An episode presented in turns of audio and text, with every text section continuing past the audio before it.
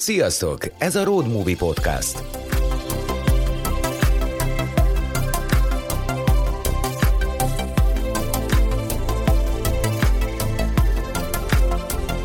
Utaz velünk két hetente egy órán át, hiszen itt van minden, ami utazáshoz, kalandhoz vagy világjáráshoz kapcsolódik. A Road Movie neked szól.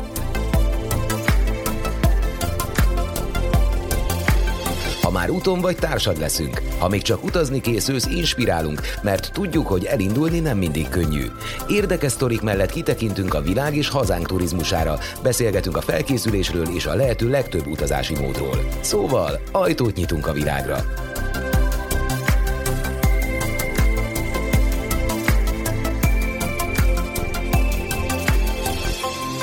A mozi elindult, jegy a zsebedben, tarts velünk! Road Movie, a te utad.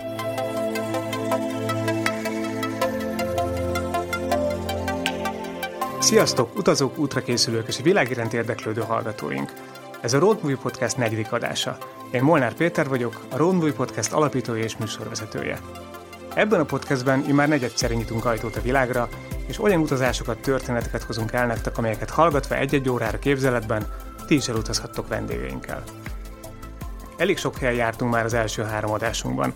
Repültünk Süklőernyővel a közel-keleten Vereckei Andrással, de feljutottunk a K2 csúcsára és Suhajde Szilárddal. Legutóbb pedig Kis Robert Richard mesélt néhány országról, abból a 175-ből, ahol megfordult élete során, de tőle azt is megtudhattuk, mire számíthatunk a közelgő nyaralási szezonban. A mai podcast több szempontból is különleges. Egyrészt most először van olyan vendégem és témánk, akinek nem egy, hanem mindjárt két adást is szánunk. Egészen egyszerűen azért, mert története annyira változatos, hogy képtelenség egy órába besűríteni. Így azt gondoltam, megéri kétszer is neki futni. Mai vendégem Molnár László, aki nem kisebb sztorival érkezett, mint egy 14 hónapos világkörülút élményeivel, amit ráadásul jó részt egyedül és autóval tett meg. Végig szelve az összes kontinenst, sokszor egészen elképesztő viszontagságok és persze élmények közepette. Másrészt a mai adás azért is különleges, mert vezetéknevünk nem véletlenül egyezik. Ő ugyanis nem más, mint az édesapám, akinek az útját testközelből követhettem végig, olyannyira, hogy néhány hétre, néhány országban nekem is volt szerencsém csatlakozni hozzá. Úgy gondoltam, vagy gondoltuk együtt, hogy érdemes lenne itt is beszélgetni róla. Tehát akkor autóval világ körül első rész következik. Szia, apa! És mint mindenkit, Szia. téged is először a kedvenc tárgyodról foglak kérdezni, de Szerintem téged nagyon kevesen ismernek, mint utazó, úgyhogy kérlek, mondd el. Én ugyan elmondtam, hogy, hogy ki vagy te és mivel foglalkozol, de te szavaéddal is szeretnénk ezt hallani.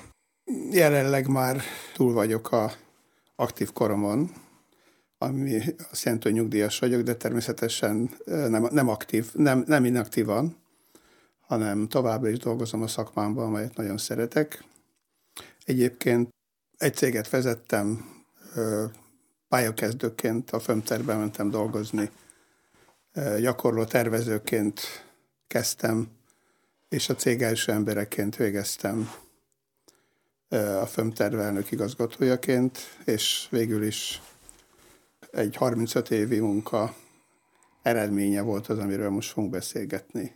Kalap és, és bot, hogyha, hogyha jól emlékszem, amit amit a, a közösségi oldalain követői láthattak, mint kedvenc két olyan tárgyad, ami nagyon fontos számodra, amik végigkísértek nem csak ezen talán, hanem más utazásokon is. Ezekről meséljél egy pár szót.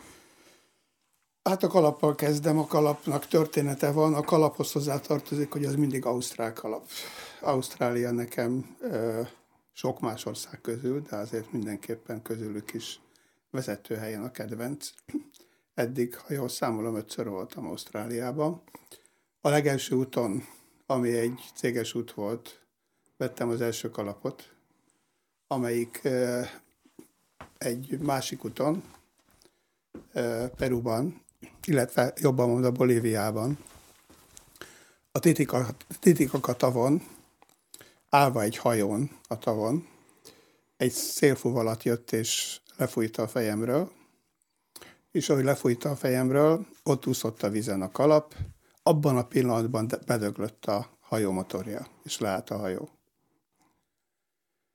E, majdnem egy órát ott lebegtünk a vízen, még jött egy másik, és hozott valamit, amivel megcsinálták. Ma az is lehet, hogy csak üzemanyag kellett, ma nem emlékszem rá.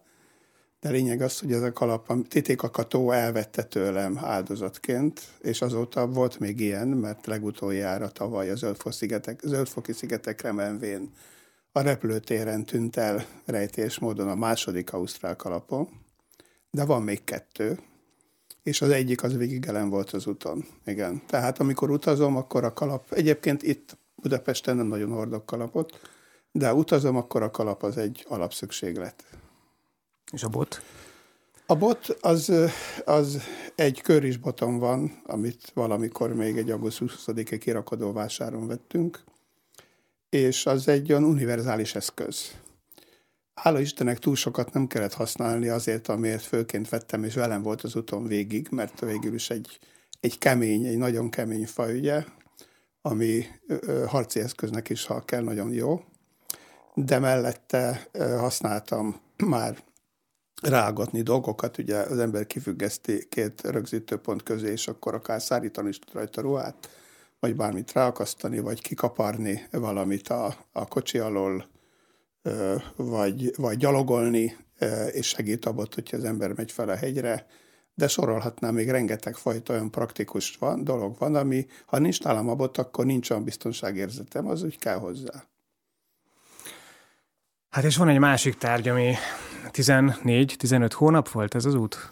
Nem is tudom. Hát ez ilyesmi, 400, 405 nap volt, ha azt jól számolom, akkor az, az február 24-én indultam, és április másodikán jöttem, tehát ez, ez, ha jól számolom, akkor 13 és fél, 14 hónap. 14 hónap. Tehát volt egy másik tárgy, ami legalább ennyire biztonságot jelentett neked, az pedig maga az autó volt, amivel körbe mentél a, a Földön, mert hogy most erről fogunk beszélgetni. Ugye e, ígértem, hogy egy világkörüli út élményét hozzuk el nektek, és, és akkor el is indulunk. Szerintem csak nagyon nagy vonalakban mondd el egy pár szóban, hogy mi volt az útvonal, tehát merre indultál, aztán majd utána arra is kíváncsi lennék, hogy miért, és, és hogy jutottál el odáig, mert szerintem nagyon sokan gondolják, vagy nagyon sokan vannak olyan élethelyzetben, vagy vannak olyan vágyaik, amikor azt mondják maguknak, hogy itt hagyok mindent, és elmegyek világgá. És embereknek a 99%-ában ez megfogalmazódik. Egyszer az élete során legalább. Csak aztán nagyon kevesen vannak azok, akik tényleg ezt meg is teszik, te megtetted. Úgyhogy nem is tudom, melyik kérdéssel kezdjük. Kezdjük ezzel, hogyha már itt vagyunk. Mi kell ahhoz, hogy az ember tényleg elmenjen világgá? Tehát itt valami nagyon nagy löket motiváció kellett, vagy egyszerűen csak egy, egy elképesztően erős elhatározás és tetrekészség kell hozzá? Hát ez egy elszánás legelőször, egy nem hirtelen jövő, hanem nagyon hosszú ideje, mondhatnám, hogy gyerekkor óta érlelődő elszánás nem mesélem el a részletét, hogy ez hogy eredt abból az időszakból. Ugye a könyvemben ez, ez talán azzal is kezdődik, le van írva. Ez az egyik, egy, egy vágy, ami, ami fakad, és abból az elszállás mindig rendkívül módon izgatott, és azért a könyvem címe, hogy Dombok mögött a világ, mert mindig izgatott, hogy mi van odébb, mi van másút. Ez nem csak az utazásban, hanem általában mindig szeretek a dolgok mögé nézni mert ott vannak az igazi rejtelmek. Tehát ez a vágy volt mindig, hogy megismerni, úgy, úgy látni a Földet, a világot egybe. És nem úgy, hogy oda repülök valahova, hanem megküzdeni azért, hogy lássam a távolságot, érezni. Az átmenetet érezni. Ugye az ember egyik nap van egy légkondicionált irodában, a másik nap pedig Afrika sűrűjében alig éri a változást, ha hirtelen repülővel odaér. Én szerettem volna ezt a távolságot megélni. A másik a feltételek. Hát ugye nem, nyilván, hogy nem lehet akármikor elmenni. Részben az ember vagy elmegy addig, amíg független, esetleg csak egy párja van, de nincsenek gyermekei, vagy pedig elmegy akkor, amikor már a gyermekei önállóak, és amikor már megengedheti magának azt, hogy, hogy ilyen önző módon egy 405 napot eltöltsön valahol. Mellett az anyagiak természetesen, hát az itt az nyilván, hogy pénzbe kerül, pláne egy autóval, nem pedig stoppal vagy hátizsákkal. Hát erre mondtam, ugye ezzel kezdtem, hogy végül is ez egy, ez egy sok évtizedes, és ez egy külön történet lehetne az egész cég, az én munkám, pályám története, de végül annak az eredménye volt ez, és részben a cégem jutalma egyébként, a távozásomkor, ami egy önként vállalt, kicsit korábbi távozás volt, éppen azért, hogy még időben ki tudjam teljesíteni a vágyamat Ez kellett hozzá, hogy ezt az utat meg lehessen csinálni. És akkor mi volt az az út? Tehát a, egy, egy rövid itinert mondjál kérlek, hogy merre indultál, mik voltak a kontinensek, tehát hogy merre fog menni most ez az utazás a következő két adásban, és, és hogyan, milyen irányból értél haza. Az a vicc, hogy ezt az utat soha nem terveztem, hogy merre legyen, hanem eredendően el volt rendelve. Tehát mindig, amikor én arra gondoltam, hogy szeretném körbeutózni a Földet, akkor az mindig ez az út volt, hogy én Budapestről elindulva Afrikába megyek, Afrikából Ázsiába, Ázsiából Ausztráliába, Ausztráliából Dél-Amerikába, onnan Dél-Amerikából a, a lehető legcsiskébből föl az USA-ba, New Yorkig, majd onnan haza. Csak ez az egyfajta mm, kör volt, amit el tudtam képzelni. Szokták mondani, hogy egy utazáshoz két dolog mindenképpen kell. Egyrészt nagyon, hát legalább egy nyelvet jól kell beszélni, ami lehetőség szerint az angol, de nem árt, hogyha az ember tud spanyolul, franciául, németül, de mondjuk a spanyol-francia nyilván attól függ, hogy merre megy az ember, tehát néhány világnyelvet érdemes beszélni, a másik pedig, hogy elképesztően érteni kell a technikához, tehát internet, számítógép és az ahhoz kapcsolódó összes perifériához. Hát ezt Szerintem hát sokan nem tudják, én tudom, és saját ö, ö, szememmel láttam, hogy neked egyik sem volt meg. Tehát a, az angol nyelvtudást azt az utazás előtt próbáltad, vagy kezdted el valamilyen formában elsajátítani. A számítógépes ismereteket is szerintem az indulás előtt egy fél évvel, egy évvel. Szóval két alapvető ismeret nélkül mégis nekivágtál, és ez jelentősen nem fejlődött azért az utazásig. Ez mennyiben hátráltatott téged menet közben? Van még egy harmadik is, tehát egyik az informatikai ismeretek, a másik a nyelvarnak az autóhoz való értés. Mondhatnám, hogy sok erőny is származott belőle, mert az embert néha muszáj volt, hogy kreatív legyen, és ezeket pótolja valamilyen formában. A nyelvet például, metakommunikációval, az emberekhez való hozzáállással, a kisugárzással, azzal, hogy hogy állok hozzá a világhoz, ami körül, ahova becsöppentem, ami körülvesz, hogy alázattal, hogy belesimulva, nem pedig bármilyen fellengzős módon, ami időnként életmentő is tud lenni. Tehát, tehát muszáj volt pótolni ezeket a hiányosságokat valamilyen olyan dologgal, ami, ami helyettesíti. Erre mondják azt, hogy, hogy ha valamit nagyon akarsz, és az, amit akarsz, az pozitív, akkor a világ összefog azért, hogy az teljesüljön. Hát nálam ez talán így volt valahogy, mert ezeket a hiányosságokat így tudtam túlélni. Néha persze nem könnyen, azért voltak ebben problémák, meg anyagi nehézségek is, mert tehát ugye azért nyilván telefont használni 405 napig a világ minden tájáról azért az drágább, és akkor még Viber se volt, amikor én utaztam. Nem fogom elfelejteni ezt a telefonszámlát, ami megérkezett az utazás negyedik vagy ötödik hónapjában, amikor megérkeztél Afrikának a déli csücskébe, és küldtél egy örömittes SMS-t, de akkor talán azt hitted, hogy az egy SMS független attól, hogy hány embernek küldöd el, az csak egyszer számlázódik, hát nem egyszer számlázódott, és azt van onnan talán én 800 forint vagy 1000 forint körül van egy SMS-nek az ára. Úgyhogy hát igen. igen, hát ez anyagiakat is jelentett. Mi, milyen autóval indultál? Ez egy Nissan Patrol volt, hogyha jól emlékszem, ugye? Igen.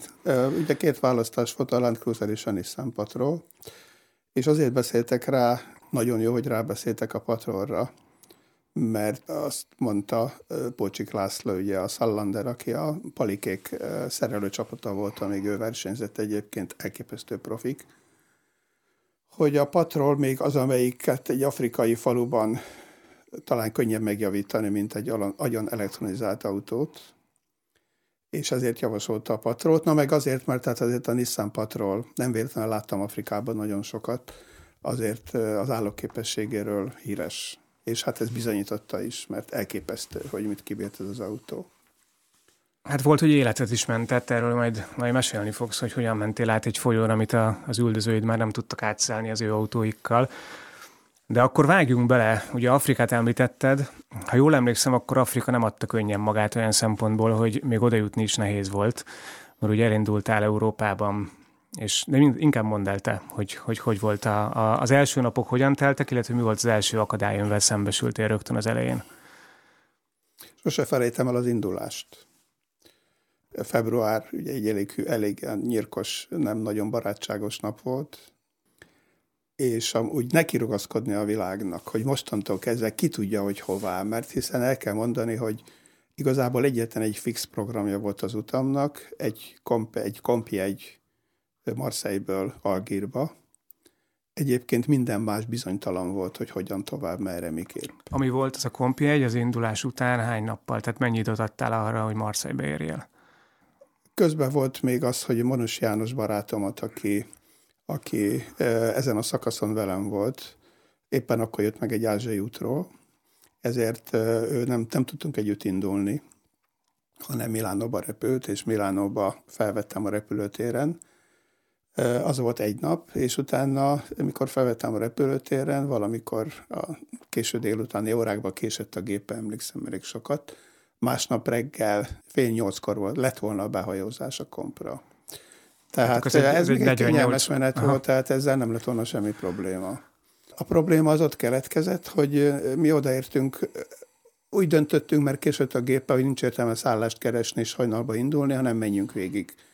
És végigdomáltuk az utat, egész éjszakát, nagyon kellemes utazás volt, és kényelmesen reggel odaértünk már fél hatkor valamikor a komkikötőbe, megtaláltuk a, a hajót. Aztán amikor, amikor nem volt behajózás fél nyolckor, meg nyolckor se, akkor, és mögöttünk nem állt három-négy autónál több, akkor elkezdtünk izgulni, és kiderült, János, hozzá kell tegyem, hogy János ö, ö, ö, franciául, angolul, spanyolul, oroszul, kicsit japánul, lengyelül beszél a magyar, magyar mellett, ő kétszer volt velem két szakaszon. Itt volt egy ellen, ellen, ellenoldali kompenzáció nyelvügyileg mindenképpen. Ö, elment érdeklődni, ugye, és kiderült, hogy sztrájk van a kikötőben, és ö, aki tudta, kétesítettek, de mi már úton voltunk. És lásd informatika tudás hiánya, ugye nem volt, volt nálam egy laptop, de az benne lapult valahol a táskámba. Ezért nem, nem, nem vettünk róla tudomást, hogy sztrájk van a kikötőbe mert hogy küldtek róla valamilyen értesítést, küldtek, küldtek, e-mailt? tehát volt sokakat, azért nem volt annyi autó, uh-huh. sokakat elértek, csak bennünket nem. Bocsánat, pedig... annyit el kell mondanom, hogy ez az út, ez 2010 2009-2010-ben volt. Tehát, hogy aki... Nem, nem, nem, 2010-2011. 2010 2009-ben mentem volna, ezt ugye nem kérdezted, nem is kell mondani, de ugye közben jött egy a felkészülés időszakában egy tüdőembólia, amire azt mondták az orvosok, hogy ezek után nem lehet elmenni. Egyetlen egy orvos volt, egy immunológus azt mondta, hogy engem azt fog meggyógyítani, és hát el is mentem, és meg is gyógyított. És emiatt Igen. el kellett tolnom az utazást négy hónappal, ezért indultam csak februárba. Igen, utazás az sokszor gyógyít, ezt én is tapasztaltam. Na bocsánat, szabad ne feled, csak azért szakítottalak meg, mert ugye mondtad, hogy a laptop lapult a a, a csomagtartóban, tehát ez egy bő tíz évvel ezelőtt volt, akkor azért még a telefonokon már volt internet, de azért nem volt annyira elterjedve minden telefonom a mobil internet, főleg Európában, ugye akkor még roaming díjakat, nem is kis roaming díjakat kellett fizetni, hogyha az ember használta a mobilnetet, tehát mai szemmel ez már nagyon furcsának tűnik, hogy az ember kap egy e-mailt, és Spanyolországban nem, nem, nem veszi észre, de akkor, akkoriban ez még így volt. És akkor innen folytas, bocsánat. Igen, akkoriban így volt, és és akkor hát most mi legyen? Ugye hozzá kell tegyem, hogy Algériába azért mentünk, és János tulajdonképpen azért jött velem, mert mi beszélgettünk, az ott kétszer-háromszor találkoztunk előtte, tehát ö, ö, nem, nem volt egy mély kapcsolat közöttünk, de amikor én mondtam, hogy mi a tervem, akkor megkérdezte, hogy miért nem Algéria felé megyek, mert hogy könyvet szeretnék Algériáról, egy utazási irodát csinált egyébként annak a tulajdonos és vezetője, és hát mondtam, jó, akkor, megy, akkor menjünk Algériába. De sajnos tudott volt, hogy Algériából nem tudunk tovább menni, mert, mert a, az alkaid és a terrorveszély miatt akkor éppen a Bamakot mondták le egyébként, a Budapest Bamako nem indult el, mert a terrorveszély miatt mi éppen akkor indultunk, de ezért ne, Algérián nem lehetett keresztül menni. Ezért vissza kell jönni, és utána Európába, és majd utána Marokkon át indulni tovább le Afrikába. De Algériát nem akartuk kihagyni, ezért hát azonnal jött, és ennek ugye részese voltál te is, telefonok, érdeklődések, nézzetek ti is utána, honnan indul hajó, mikor indul hajó Algériába, és hát kiderült, hogy Almériából indul este éjfélkor hajó, ez, ez, ez 10 órakor volt, amikor elindultunk Marseille-ből. Este tízkor? Est, nem, nem, reggel, reggel tízkor. tízkor. Reggel tízkor. Uh-huh. És Alméria az 1220 kilométer és ezt oda kellett. A Nissan Patrol azért nem egy versenyautó.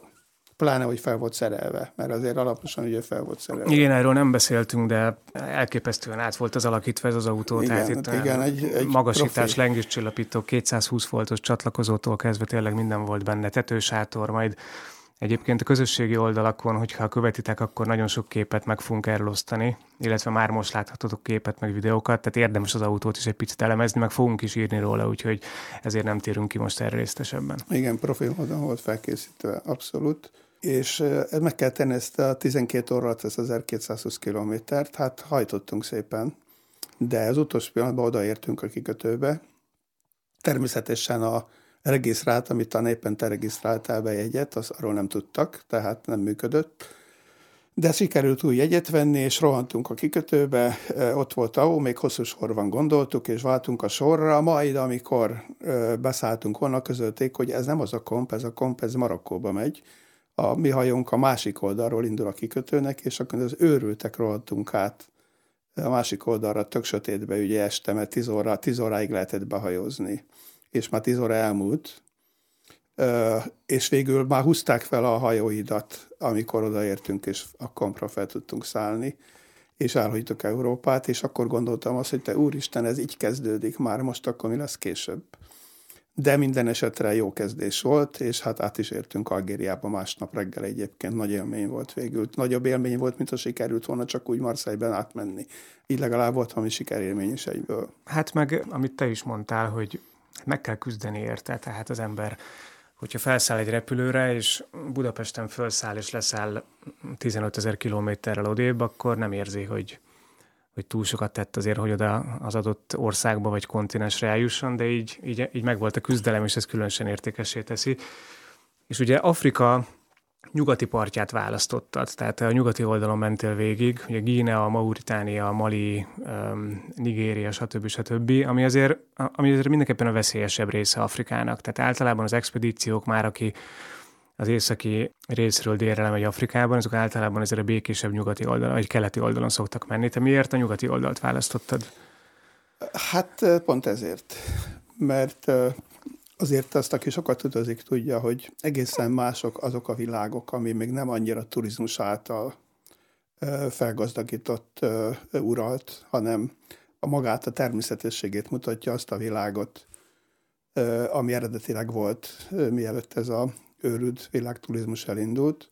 És a nyugati oldal, ezek, a, ezek az országok éppen, amiről beszéltünk, ilyenek voltak. Én az igazi Afrikát szerettem volna látni és megtapasztalni, és Kenya, Tanzánia, Egyiptom is talán azért kevésbé, kevésbé az.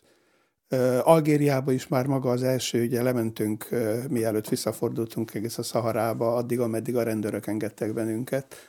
Már ott a Szaharát megtapasztalni, és utána visszafelé Mauritánába bemenni a Szahara közepébe, Csinkvettibe, egy, egy valamikori az iszlám szentvárosa egyikébe, 1250 méterre a fővárostól, Naksottól, benne a Szaharába, hát ez ami fantasztikus élmény volt, és ugyanúgy végig Guinea, Mali, a Mali a Dogonföld a csodáival, vagy, vagy Togo, Benin, ezek olyan élmények voltak, amit jól nem lett volna olyan kihagyni. Aztán persze nekem voltak keménysége is, mert azért egy Nigérián, Kongón, Angolán átmenni, az nem mindig volt egy ilyen, egy ilyen laza élményutazás.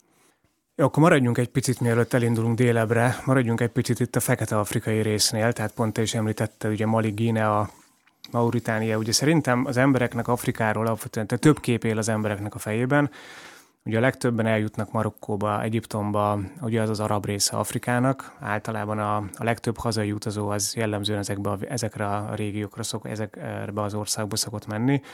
És akkor van egy kép a fejünkben a, a távoli szavannákról, ahol mm, oroszlánok, mindenféle vadállatok vannak, fantasztikus lodzsokból lehet ezt nézni, afrikai naplemente, Kilimanjaro, zsiráfok és egyebek. És akkor van Afrikának a harmadik része, ami meg, ami meg sivatag, európai szemmel felfoghatatlan szegénység, és középkori állapotok. Ugye ezt nevezzük, és neveztette az igazi fekete Afrikának, illetve Afrika mélyének, nem tudom, hogy hogyan lehet ezt így képek nélkül elmondani, de miért tetszett ez neked? Mi, mi volt ebben a különösen megfog, ami téged megfogott? Hát a Szaharáról már beszéltem, ezt tudom ajánlani, azt hiszem a könyvbe is le van írva, hogy, hogy ha valaki a Szaharát meg akarja érezni, és nem tudod elmenni, olvassál Moráviának a Levelek a Szaharából című könyvét, mert visszaadja azt a hangulatot, ami miatt a Szahara fantasztikus. Utána a szájelövezet, az már ugye hát igazán szegény, és ugye egyre inkább terjed a Szahara és a sivatag odafelé. Abban pedig, abban pedig a természetesség, a turizmus nélküliség, az emberek kedvessége, figyelme, a természet szeretete. Ők ezt nem tudják, hogy szeretik a természetet, de az afrikai ember az nem arról híres, hogy felhalmoz. Olyan kalandjaink is voltak nem egyszer, amikor, amikor ö, valaki kicsit próbált csencselni, és így tovább. Mindig annyit, ö, vagy a rendőr valamit kérni, ugye, hogy tovább mehessünk, de mindig annyit, amennyi neki nagyjából az napra elég. Tehát az afrikai ember a mindennapokban él, a természetben él, amit épített régen, most már kevésbé, de a házakat, amiket épített, az utána mind visszament a természetbe, mert természetes anyagból építette, és ez egy olyan fajta életet jelent, a mindennapokba élés, a boldogságnak a vagyon nélküli boldogság, tehát amikor nem a sikerre törekszenek, hanem a napokat meg akarják élni.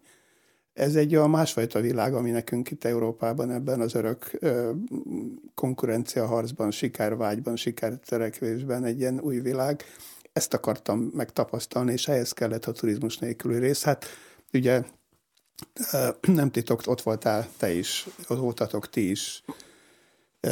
Maliban édes, édesanyáddal, barátnőd, de Maliba például, hát a Dogon kultúra, a Dogonföld, annak a szépsége, vagy a, a Mopti, a Niger partjának, a Vajdani kikötő város, annak a hangulata, azt hiszem valóban visszamegy az ember 200 évet, és olyan hangulatot teremt, ami, amit igazából az a másik világ, azért érdemes utazni. Nem azért, hogy ugyanazt a civilizációt megkapjam, amit itt is megkapok, hanem ami teljesen más.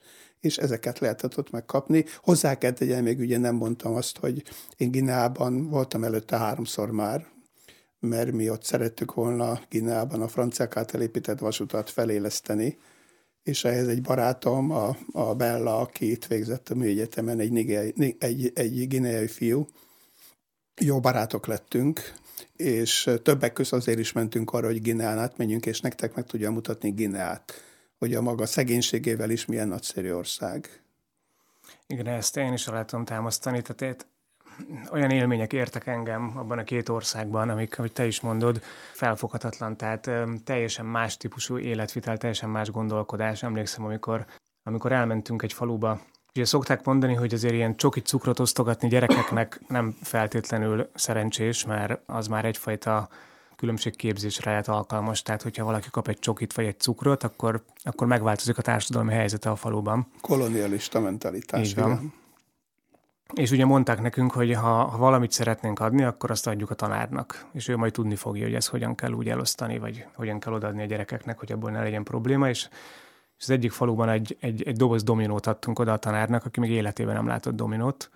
Kibontotta, látta, hogy ilyen kis négyzet alakú pöttyös tárgyak vannak benne, és egy kicsit gondolkodott, hogy mit csináljon ezzel, aztán fogta, gyerekek beálltak a sorba, de másodpercek alatt a teljesen szabályos tornasort képeztek a legnagyobb elő, a legkisebb hátul, teljes fegyelmezettséggel, és a tanár elkezdte egyenként a dominót odaadni a gyerekeknek. És mindenki kapott egy dominót, és amikor távoztak vele, olyan boldogság sugárzott a szemükben, fogalmuk se volt, hogy ez micsoda.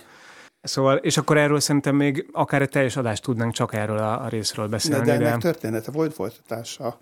Amikor mentünk vissza, kiderült, mert a tanárnak ö, elmondtuk, illetve hát ugye a, aki velünk volt ott, elmondta, hogy a dominó mire jó, és utána a gyerekek maguk voltak a dominók.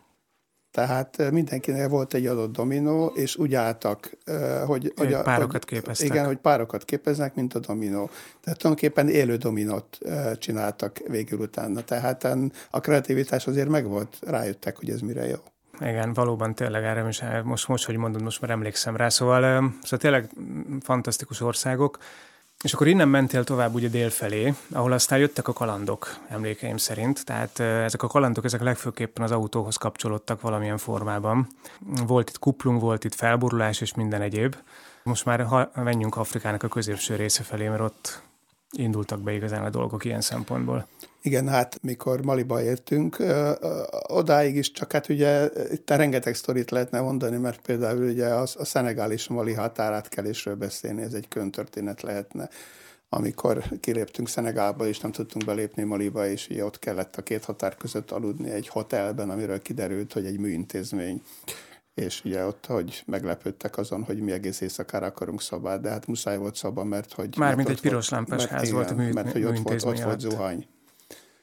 És azért előtte két éjszakát nem aludtunk ö, ö, ágyban és sehol, hanem, hanem töltésen itt ott, ott, mert nem tudtunk eredeti útvonalra menni, kerülni kellett.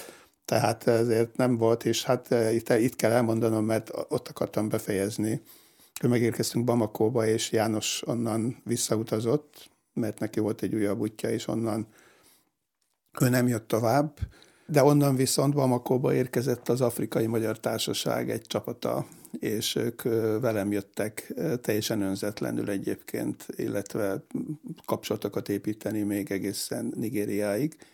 Nagyon jó, hogy velem voltak különben, mert, mert ez volt az egyik legkeményebb szakasz, és itt el kell mondani azt egyébként, hogy fantasztikus segítőim voltak, tehát olyan nagyszerű emberek végig, mert utána pedig, amikor Kamerunba értünk, mert itt már a Bella barátom, az ginai barátom is velem volt, akkor pedig csatlakozott, Balogh Sándorék hazamentek, és csatlakozott Szilasi Ildikó, afrikutató etnográfus, aki pedig Vindukig jött, és elképesztő nehézségeket, kalandokat, több éjszakás alvás nélküliséget, 2000 kilométeres egyfolytával utózást, stb. éltünk meg. De miért? És a, és a legkisebb, vita, a legkisebb probléma soha nem volt közöttünk, tehát egy, egy elképesztő szerencsém volt, akikkel utaztam. Aztán később már nem volt, tehát ez egyedül Afrikában volt hogy általában nem egyedül voltam, később már max legfeljebb a család jött, és a János Monos János barátom még Amazóniába. De ez azért volt, ez azért volt, mert, mert az első kalandunk, ugye mikor kiléptünk ebből a csodaországból, Maliból hozzá kellett tegyem, sajnos ma nem az. Igen, pont ezt akartam Tehát mondani. Sajnos, hogy... sajnos a világ azóta nehezebben utazhatóvá vált, minden inkább globálisabban, de nehezebb utazni benne, ez borzasztó de Maliban most komoly feszültségek vannak. És már akkor, amikor ott voltunk, akkor sem volt ajánlott Timbuktu környékére menni, Igen. pedig ott a teve karavánok, meg a sókaravánok miatt az egyik, meg hát egy fantasztikus történelmi város. Na jó, most hát meg aztán ha, ha a médiára hagyatkoztam volna, akkor el sem indulok, mert amikor kiderült, ugye, hogy mi elindulunk, annak ellenére, hogy a, Bamako, a Budapest Bamakot lemondták, akkor mindenki rémüldözött. És amikor kiderült, hogy Nigérien akarok átmenni, akkor közölték, hogy hát ott az autót elveszik, ott elémlöknek embereket, hogy megálljak, és kirabolnak, és megölnek, és hát borzasztó történeteket lehetett hallani rosszabbat, mint ami valójában volt. Tehát a világ az messze nem olyan veszélyes, mint amit a média közvetít egyébként, mert a szenzáció miatt mindig a drámákat közvetíti, miközben azért nem az a jellemző. Tehát a világ sokkal békésebb, és sokkal több a jó ember benne, mint a rossz. És ez egy, ez egy nagyon fontos élmény volt, rengeteg segítővel, de, de miután elmentünk utána Burkina Fazóba, Burkina Fazóból Gánába, Gánából. Ott már volt egy kis éjszakai kaland, amikor egy rossz útra tévedtünk, és egy faluból furkosbottal rohantak felénk sokan, de aztán utána ugye Togo Benin, és jött a Nigéria. Itt még Nigériát álljunk meg egy pillanatra, mielőtt tovább megyünk. Ugye említetted, hogy nem olyan rossz a világ, mint ahogy a médiában sokszor beállítják. Én borzasztó kíváncsi lennék rá, hogy egyébként hogy fogadtak az emberek. Tehát azért egy hatalmas fekete autóval, ami ráadásul tele volt matricázva európai emberként, sokszor kísérettel, mert van, amikor konvojba mentetek, amikor a Magyar Afrika Társaság kísért téged. Hát a konvoj kettő autót jelentett, ugye? Kettő volt maximum, nem három? Nem, kettő, Akkor hát kettő. két autó, de mindenképpen két drágának tűnő, és hát egyébként nyilván nem is olcsó terepjáróval európaiként megérkeztek, és végigmentek olyan falvakon, ahol, ahol lehet, hogy nem hogy európai rendszámos autót, de még, még nagyon az idegen faluból se láttak másokat átmenni. Hogyan fogadtak az emberek általában? Hát eleve az autó úgy volt felkészítve, felmatricázva, avatatlan szemlélő is látta, hogy ez egy komoly útra készül. Nem pedig idejött éppen valamit csencselni, épp vagy hasonló ezért én azt gondolom, hogy, hogy ennek, hogy egy komoly vállalkozás részese az, aki ezt az autót vezeti, ez valami fajta tiszteletet parancsolt.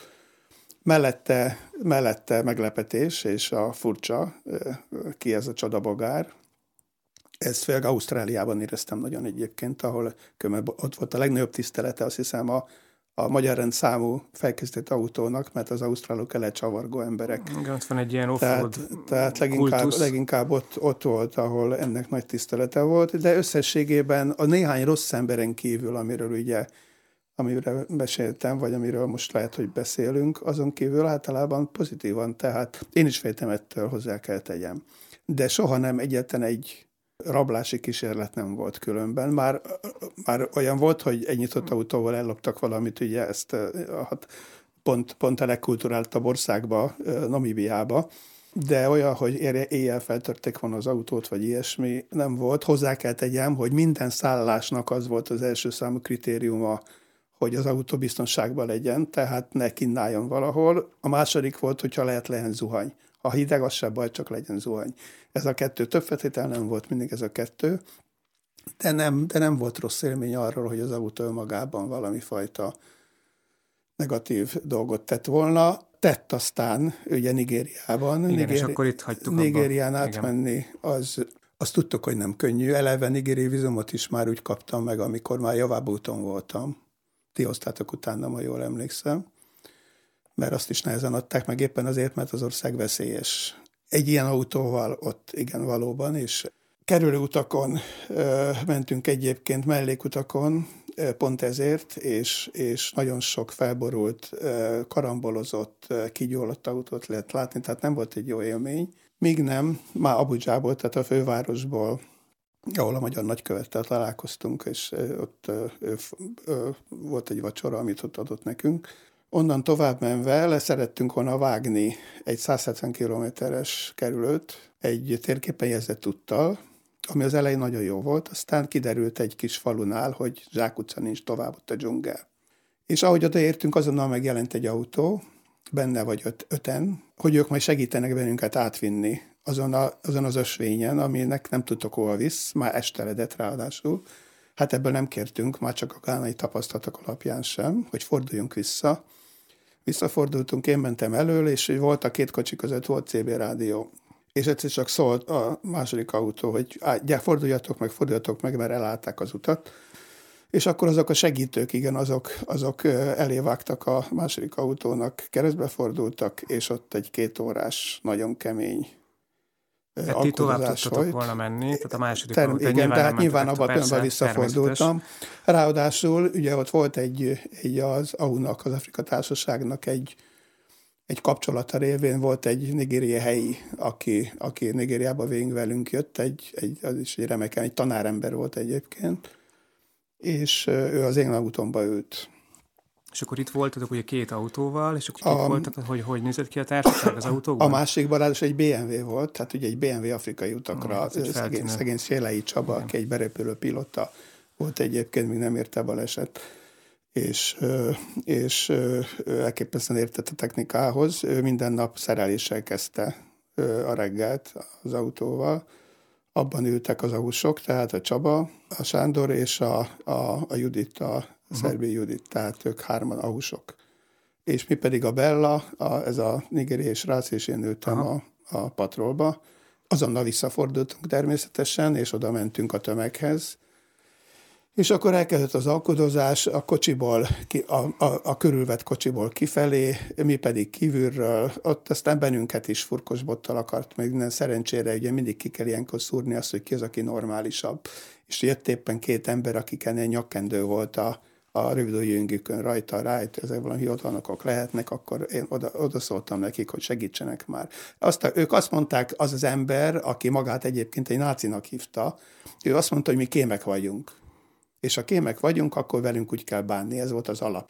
És ment kívülről belül az alkotozás, sokáig higgadtan, nyugodtan egyébként. De mi volt a céljuk, ez kiderült? Tehát pénzt szerettek volna, vagy börtönbe akartak titeket vinni? Tehát mi volt a motivációjuk? Hát az, hogyha ha nem sikerült volna ebből kijönni, akkor a motiváció valószínű a két autó lett volna a benne levő tárgyakkal uh-huh. együtt, és mi pedig ott eltűntünk volna szerintem. És ugye a Sándor felhívta a nagykövetséget, hiszen előtte ott voltunk, erre a nagykövetség azt mondta, hogy hívjuk fel Budapestet, hogy mit lehet tenni. Hát most el lehet képzelni azt, hogy Budapestről mit tudnak csinálni. Egyébként ez egy hatalmas tapasztalat, és az autó összes problémájával kapcsolatban is el lehet mondani, hogy nincsenek globális megoldások ilyenkor. Ilyenkor ott helyben kell mindig megoldani mindent. Tehát az ember arra vágy, hogy ebben a jól szervezett világban majd messze jön a segítség, ez nagyon ritka. Lásd autóalkatrész utánpótlások.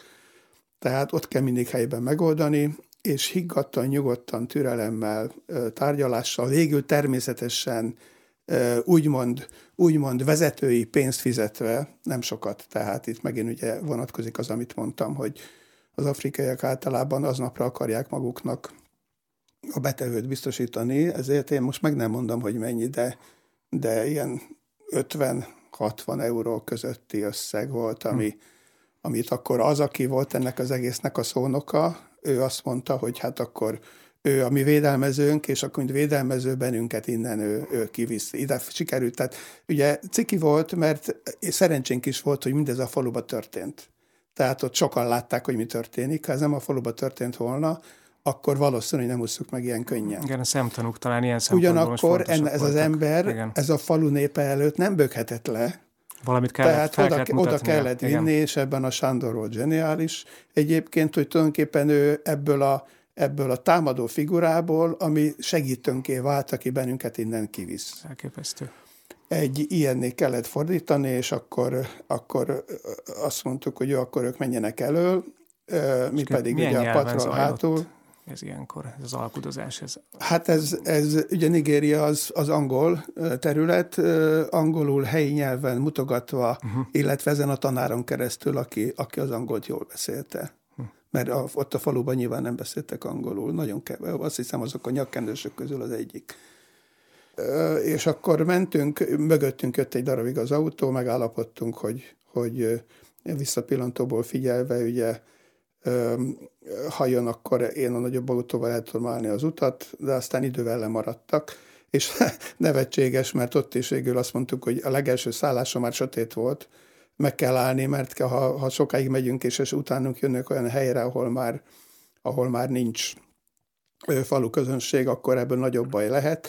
A legelső ö, ö, körbekerített szöges drótos kerít, fallal körbekerített szállásra bementünk, hát kiderült, hogy az is egy kupleráj volt. De hát gondolhatod, hogy ilyenkor az ember nem azért Ilyenkor megy nem válogatunk, igen. Igen. Úgyhogy ez volt az egyik legkeményebb e, ilyen, ilyen megpróbáltatás. Igen, erről, és erről azt hiszem, hogy mi akkor nem is tudtunk, hanem ezt csak utólag tudtuk meg, amikor már hát ne, tehát nem is másnap, hanem hetekkel később, amikor talán személyesen volt szerencsénk megint találkozni, akkor, akkor tudtuk meg ezt a történetet, mindegy, azt is, amikor megérkeztünk még, mondjuk a másodszorra csatlakoztunk hozzá egy, egy rövid időre, és akkor Namibiába érkeztünk, és csak azt tűnt fel, hogy hiányzik a tetősátor az autóról. Ugye volt egy ilyen felállítható tetősátor az autón, ami az első néhány hónapban ott volt, aztán utána már nem volt ott, meg az autó is ilyen furcsán nézett ki, mint hogyha valami történt volna fényezésével, és akkor derült ki, hogy ott is volt egy kis kaland.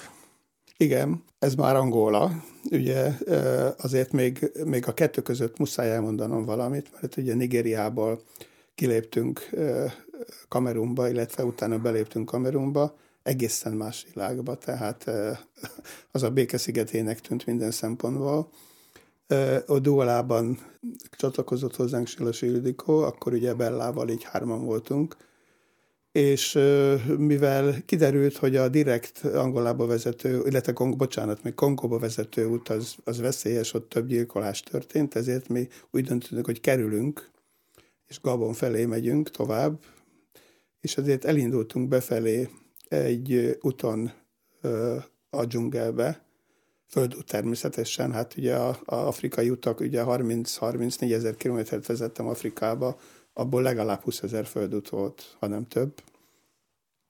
Földúton borzasztó ráadásul esős időszak kezdődött akkor már, tehát nagyon rossz minőségű úton. És egyszer csak az autó így döntött, hogy nem megy tovább. És kiderült, hogy utóbb kiderült, ugye, azt tudtam, hogy ez kuplung probléma lehet, de utóbb, utóbb kiderült, hogy a kinyomon csapágy ment tönkre. Állítólag gyári hiba, ami furcsa egy Nissan Patrolnál.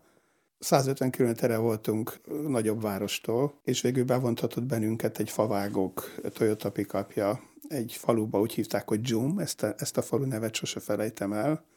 Ott volt egy, egyetlen egy szerelő volt, akinek az udvara volt a szerelőműhely, és a segédjével kiszedték a motort, úgy, hogy téglákkal, stb. polcolták fel. Az szerencsé, hogy volt nálam egy abszolút komplett szerelőkészlet, tehát szerszámok egyébként, amit vittem magammal, különben neki volt egy kalapácsa, meg egy vésője. Gondolom az életében nem látott még ilyen autót. Soha nem látott, persze, hogy nem látott ilyen autót. De ez milyen falu volt? Tehát autószerelő, tehát e- ez azt jelenti, hogy ott jártak autók? Mert Ezért, ez hát egy... kevés autó volt, de mivel favágok dolgoztak ott, ott Nekik azon a területen, ezért Aha. a favágok miatt, és a favágoknak volt személyautó, gépjeik voltak, ezért dolgozott ott, meg hát ezért egy-két autó volt, tehát meg motorok is voltak, tehát ezeken a földutakon, amikor nincs nagy esős évszak, azért oda be lehetett menni. Na a lényeg az, hogy nem mesélem el, mert ez egy külön történet lehetne, de emiatt egy, majd egy hetet ott töltöttünk ebben a faluban, mert ugye kiemelő csapágya nyilván nem volt, hanem el kellett menni vissza Dualába, Ö, ott sem volt utána Juandéba, a fővárosba kinyújtó csapágyér, egy, egy segédje motorral ment el, de mivel mivel nagy lehetősége volt, ezért mindjárt, hogy elmenhetett a faluból a mi pénzünkön, ezért egy családlatogatást is beiktatott, ezért két nappal később jött meg, míg nagy nehezen, elképesztő erőfeszítéssel végül visszarakták a, a kuplungot és a motort, mindent ugye a jó kinyomó csapágyjal. Nem annyira tökéletesen hozzá kell tegyen, mert a lentkereket megrepesztették közbe a nagy munkába, és ez egészen Peruig, mint tudod, egészen Peruig kísértett engem. De végül az az egy hét, az, ami fantasztikus volt ott. Abban Pont ezt akartam kérdezni, hogy egy olyan helyen álltatok meg, ahol valószínű nem, hogy nem álltatok volna meg, de éppen még át sem mentetek volna rajta, mert lehet, hogy elkerültétek volna a falut, és sokszor az élményeket pont az olyan helyek adják, ahol egyébként eszünkbe nem ütne megállni, és csak úgy térképen látjuk, hogy ott van, de, de, de egy picit megáll velünk a világ, és meglátunk valami olyat, ami egyébként, ami megint csak azt mondom, ott van, csak észre kell venni ahhoz, és lehet, hogy nem elég egy szünet, hanem egy kicsit hosszabb időt el kell ott tölteni. Igen, ez egy kényszer volt, de az a kényszerben ugye megláttuk a falu életét, ahol gyümölcs rengeteg, egy évben többször van termés. Jó idő van, ha esik az eső, akkor kell egy fedél a házhoz, ház fölé, egyébként pedig az élelemelők el vannak, nincs technika, nagyon kevés technika van, ezért ugye nem kell minden kütyűvel szórakozni, élték maguk életét napi két-három-négy munkával, vidáman, boldogan, játszva, egymással trécselve, hetenként egyszer felsöprűzve a falut, hogy tiszta legyen. Egy kórus, amelyik egy visszaérkezett tanárember, egy temetési szertartás a gyerekekből tanította, az ő próbáikra jártunk, egy gyönyörű szépen énekeltek, egyre jobban befogadtak bennünket a faluba, Hol laktak? Volt egy, egy Szoláns Mama nevű asszonyság, aki a favágoknak főzött, azt mondta, hogy főz nekünk is. Tehát egy, egy, egy remek, vittek bennünket motorral Azt a helyiek be mindenhova. Titeket, tehát nála laktatok? Nem, nem, nem, nem. Az első szá- két szállás volt összesen, mi azt hittük, hogy csak egy van, az egy borzasztó szállás volt, ott éjszaka egyfolytában motozást éreztem, kiderült, hogy rákcsálók, lehet, hogy kigyó is koszos volt, egy vödör, úgy kellett vödörrel húzni egy nagyon koszos kutból a vizet, amit egy ilyen betonozott helyiségbe tudta magamra önteni, ez volt az zuhany.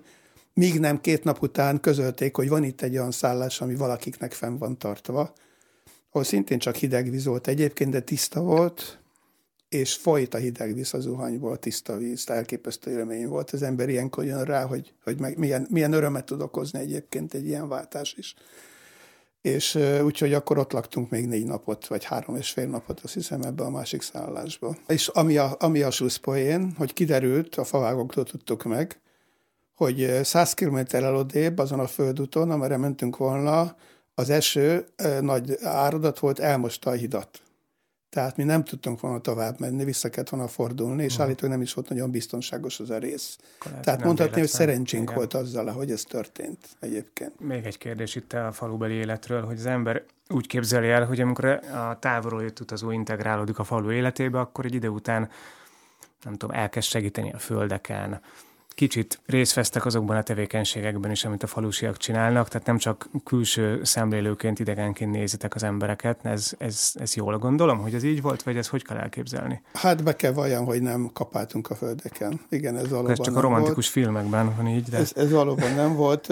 Eleve ugye minden napot a műhelybe töltöttük majdnem reggeltől estig, mert, mert ugye egy nap volt, vagy másfél nap, amíg szétszették a motort, utána volt két nap szünet, ugye, amíg, vagy két és fél nap, amíg nem voltak, de addig rengeteg más ilyen, amit kértünk, megcsinált a szerelő az autón, utána pedig az összeszerelésnél kellett szurkolni, mert hát azt, azt, azt el sem mondhatom, hogy hogy szerették össze.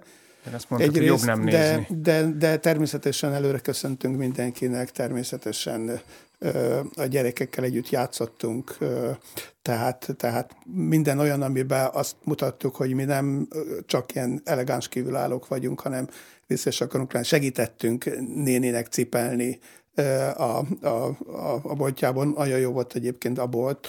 A boltban például a hűtőszekrény az a föld alatt volt, tehát egyszerűen egy verem volt, és az a hűtőszekrény, onnan segítettünk hazacipelni neki dolgokat. Tehát amennyire lehetett benne éltünk azért a, a falu életébe, de nem kapáltunk, ezt el kell ismerjem. Hát az első adásnak lassan a végéhez érünk, mint ahogy hát Afrikáról rengeteget lehetne még szerintem mesélni és beszélni, de én két dologra még mindenképpen kíváncsi lennék, aztán két hét múlva folytatjuk tovább. Egyrészt, amit ugye említettem, hogy hová tüntetető sátor, aztán meg arra lennék kíváncsi, hogy, hogy milyen érzés volt megérkezni Dél-Afrikába, ami hát azért szimbolikusan is azt gondolom azért lemenni a Afrika déli csücskébe Budapestről elindulva, és kiülni az óceánpartra, és, és hát úgy a szó klasszikus értelemben megérkezni, az, az egy fantasztikus dolog lehetett, de maradjunk még a tetősátornál. Igen, akkor, akkor Dióhéjba. Ez már Angolában történt. Kongót, az egy, az egy külön dolog, ugye, tehát arról sokat lehetne megint mesélni két, mind a két Kongót megjártuk éppen a kerülő miatt, és ugye a Kongon át kellett kompozni e, Brazzaville Kinshaszába, hát az is egy, egy ennyi szóval élmény volt, az az egész komputazás. És Kongóból ott sem mindig gond nélkül mentünk át a Kongó, demokratikus Kongóból, aztán Angolába. Az angol uta, angolai utakról annyit kell tudni, hogy, hogy ugye a háború a polgárháború évtizedekig az utakat teljesen tropára tette, és nem építettek utakat. Segélyekből és, és főleg kínaiak építettek elég sok utatot, az remek állapotú volt, de hát az a, a általunk használt uh, útnak körülbelül az egy tizede volt. Egyébként borzasztó földutak. Tehát olyan földutak, ami nem is földutanképpen ilyen vízmosásoknak lehet nevezni. És ebben a ilyen úton vezettem órák hosszat már, amikor az embernek a figyelme lankad kátyúból ki, kátyúba be, stb. És mivel, mivel az út patka széle az egy kicsit puhább volt, ezért lehetett a jobb oldali kerékkel mindig az útpatkán mentem, és nem figyeltem egyszer oda, hogy az útpatka egy adott területen teljesen laza meg van süllyedve, és ez a dögnehéz autó egy pillanat alatt majdnem, hogy oldalára fordul, de a mértékben egy méter vagy, vagy egy méter 30 centi volt a két tengely, a két kerék között, olyan mértékben megdőlt a kocsi súlyától. Hozzá kell tegyem, hogy én azt hiszem, hogy a patrolt ebből is ki lehetett volna hozni, hiszen csörlő is volt, minden lett volna az, hogy kihozzuk. Tehát de... ilyen rézsűn, félig megdőlve állt egy helyben. Félig, igen, igen egy helyben, mert azonnal Aha. megálltam természetesen. Meg is állt az autó, hiszen nem is mentem gyorsan, és belesüppettek a kerekek ebbe a puha laza földbe és uh, ahelyett, hogy, ahelyett, hogy amit tanítottak nekem ugye a, a offroad oktatáson, a pocsikék a, a pályákon, ahelyett elhittem, hogy egy helyi kamionos, aki ott egyből megállt, majd akkor ő ezt megoldja, azt mondta, hogy neki ez semmi gond, ő ilyet sokszor csinál, majd kihúzza az autót, és mondtam neki, hogy, hogy, hogy ugye úgy másztunk ki, a, a, nem, nem tudtuk nyitni az ajtót sem, természetesen úgy másztunk ki az ablakokon, és mondtam neki, beültem a kocsiba, ő rákötött, mondta neki, hogy nagyon lassan, nagyon lassan húzza, húzza az autót, és akkor majd rásegítek. Hát egy hatalmasat rántott az autón, és a rántástól egy pillanat alatt oldalára fordult, majd utána lebukfencezett a töltésről egy ilyen kb. két méter lehetett a két és fél méter. Én benne a kocsiba, ugye minden ablak le volt húzva, pont azért, hogyha véletlenül valami van, akkor ne, ne törjenek az ablakok. Be voltam kötve, semmi bajom nem történt. A többiek kiabáltak, hogy mi van veled, hát ki, kimásztam. Persze mindenki szóródott. Az autó, meg a kamionos meg lecsatolt és elment.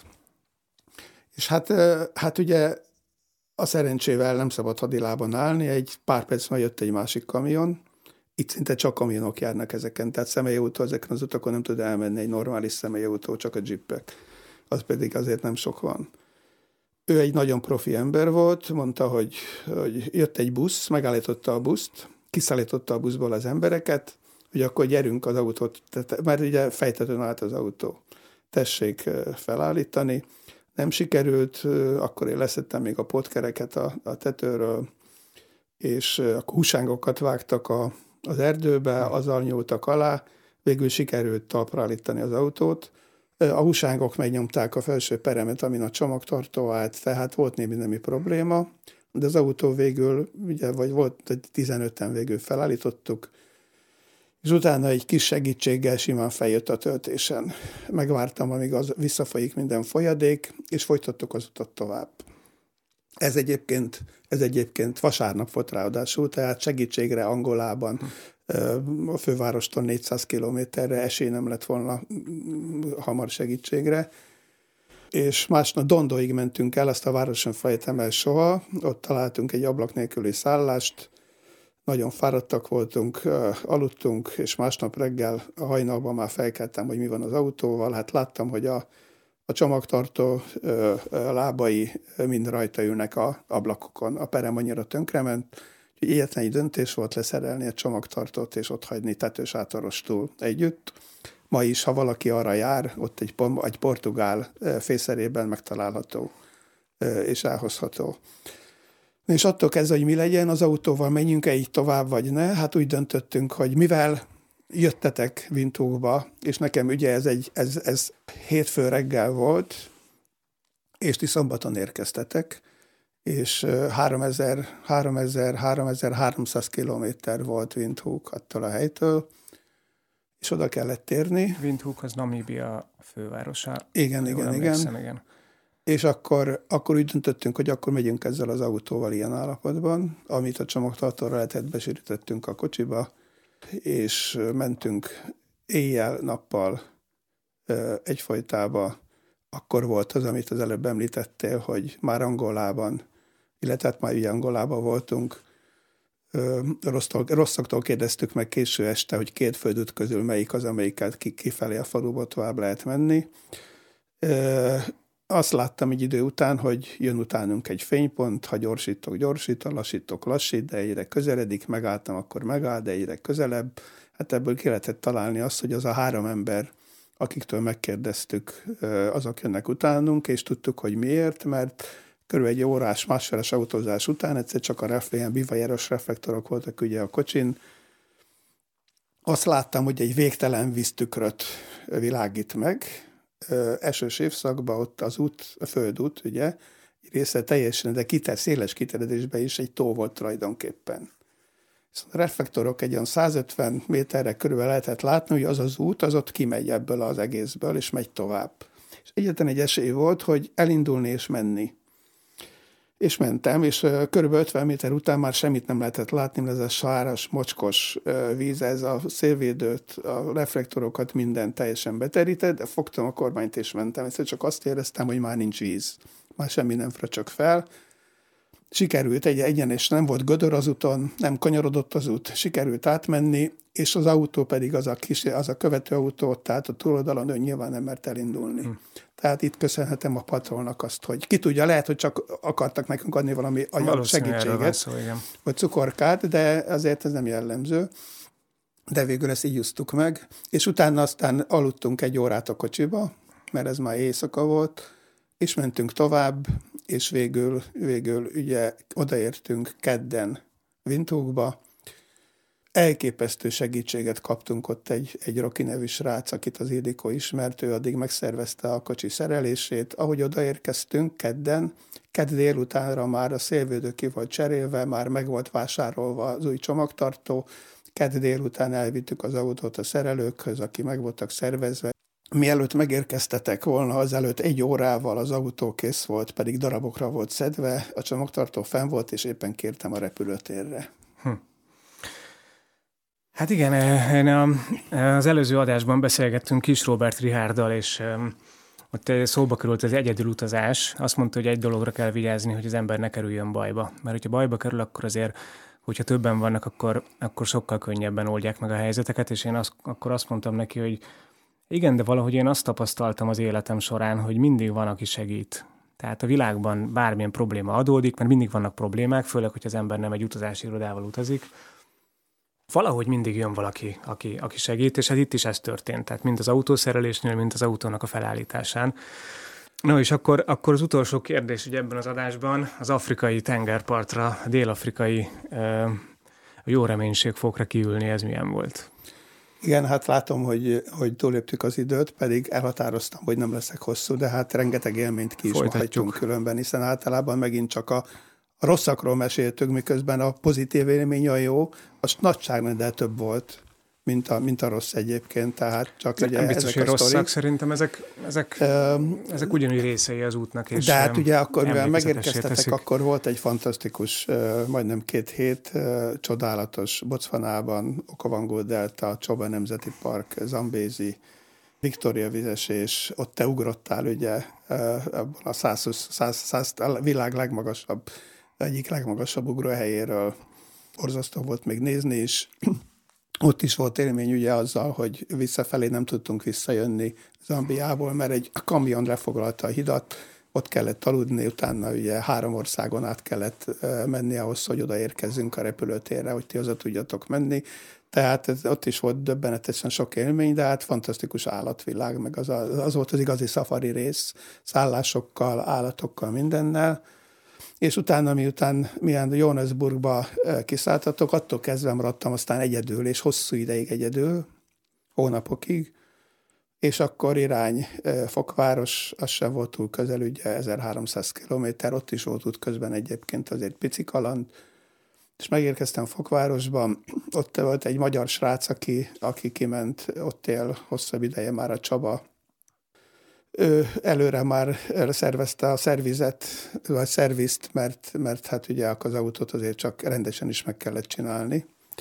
És ott eltöltöttem, amíg, a, amíg a, azt hittem, hogy a, hajót, a hajóra én adom fel majd az autót, amit közben is el kell mondani, ugye, mert segítőim rengetegen voltak, de hát azért nagyon sokan itthonról is, a titkárnőim nagyon sokat, és egy fiatal közgazdász kollégám, aki a hajót leszervezte nekem Budapestről, csak a, megint sztrájk volt a kikötőben, természetesen. Afrikát elhagyni is nehéz nem volt. Nem csak fogadott, nehezen is engedett el, igen. Ebb, ebből eredően nem tudtam kivárni azt, amíg a, amíg a hajó elindul, mert meg volt a repülőjegy már Indiába, hanem a Csaba adta fel az autót, aki segített. De, de ugye az autó szervizbe volt majd utána a, a kikötőben, ezért ott béreltem egy autót, és azzal mentem el a jó reménységfokra.